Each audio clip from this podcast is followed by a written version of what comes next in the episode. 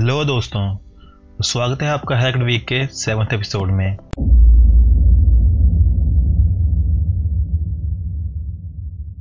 सो so, अगर सबसे पहले न्यूज़ की बात करें तो यूएस डिफेंस ने वार्निंग जारी की है कि तीन नए मालवे जो कि Copperhedge Tainted Scribe Pebble Dash के नाम से जाने जाते हैं वो रिमोट रिकॉन्सेंस और सेंसिटिव इंफॉर्मेशन की एक्सफिल्ट्रेशन कर सकते हैं और इन मालवेयर्स को नॉर्थ कोरियन हैकर्स द्वारा यूज़ किया जा रहा है। सो अगर अगली न्यूज़ की बात करें तो we leak data dot com जो कि स्टोलन और ब्रीच्ड डेटाबेसिस को सेल करती है, वो खुद ही हैक हो गई है और उसके यूज़र्स का पर्सनल डेटा लीक हो गया है। So comp fun RAT remote access trojan का एक नया वर्जन मिला है जो कि एच स्टेटस कोड की मदद से हैक्ड या कॉम्प्रोमाइज सिस्टम को कंट्रोल कर सकता है।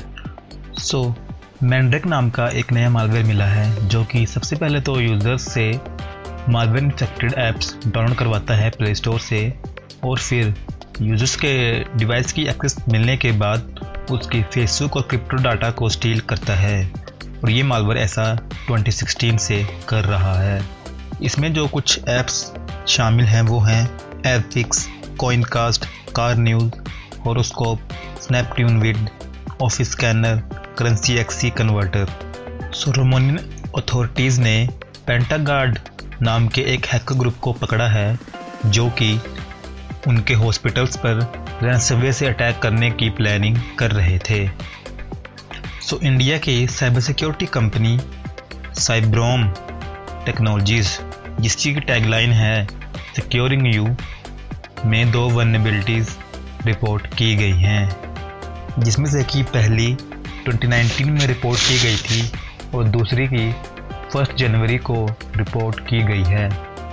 और ये दोनों वनबिलिटीज़ साइब्रोम्स के ईमेल क्वारंटीन सिस्टम को अफेक्ट करती हैं। सो so, जिन लोगों को नहीं पता है क्वारंटीन ईमेल्स वो ईमेल होते हैं जो कि पोटेंशियल हार्मफुल हो और उन्हें आइसोलेट करके रखा जाता है यूज़र्स के इनबॉक्स में डिलीट करने से पहले। और इन दो वनबिलिटीज़ के कारण लगभग सेवेंटी थाउज़ेंड से लेके थाउज़ेंड डिवाइसेस अफेक्ट हुए हैं। सो so, अगर आप हमारे चैनल को फॉलो कर रहे हैं तो आपको पता ही होगा कि आरिविल नाम का एक नया रैनसमवेयर जिसे कि सोडी नोकेबी नाम से भी जाना जाता है। उसने New York based media and entertainment law firm Grubman Shire Meiselas and सैक्स पर रैंसमवेयर अटैक किया है जिसके कारण कुछ सेलिब्रिटीज़ का डेटा उनके पास आ गया था। सो अब इस अटैक को करने वाले हैकर्स ने ये बोला है कि उनके पास डोनाल्ड ट्रंप से रिलेटेड इन्फॉर्मेशन है जो कि उन, उनके प्रेसिडेंशियल कैंपेन को अफेक्ट कर सकता है। सो so, पहले ये ग्रुप 21 मिलियन डॉलर रैंसम की डिमांड कर रहा था बट अब इस ग्रुप ने अपने रैंसम की डिमांड को डबल कर दिया है और अब ये 42 मिलियन डॉलर मांग रहा है। उनके डाटा को वापस डिक्रिप्ट या वापस करने के लिए।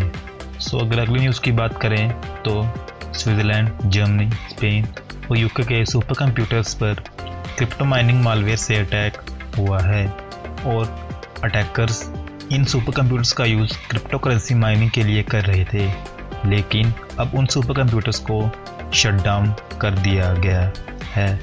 सो ब्लूटूथ में एक नई वेनेबिलिटीज़ ढूंढी गई है, जिसको कि ब्लूटूथ इम्पर्सनेशन अटैक का नाम दिया गया है। और इस वेनेबिलिटी से वो ब्लूटूथ क्लासिक अफेक्टेड हैं, जो कि बेसिक रेट और इन्हेंस डाटा रेट को सपोर्ट करती हैं वायरलेस डाटा ट्रांसफ़र करने के लिए। और इस वनबिलिटी के कारण बिलियंस ऑफ़ डिवाइसेस हैकर्स के टारगेट बन गए हैं। सो अगर लास्ट न्यूज़ की बात करें तो British low cost airline easyJet पर एक साइबर अटैक हुआ है, जिसके कारण उसके 9 मिलियन कस्टमर्स का डेटा लीक हो गया है। और उसमें से कि 2208 कस्टमर्स ऐसे हैं जिनका कि क्रेडिट कार्ड डिटेल भी चोरी हो गई हैं। और उनका कहना है कि किसी भी यूज़र की पासपोर्ट डिटेल वगैरह चोरी नहीं हुई हैं। सो ऐसी और न्यूज़ पाने के लिए आप हमारे चैनल को सब्सक्राइब कर सकते हैं और हमें इंस्टाग्राम ट्विटर टिकटॉक लिंकडन और हेलो ऐप पर फॉलो कर सकते हैं।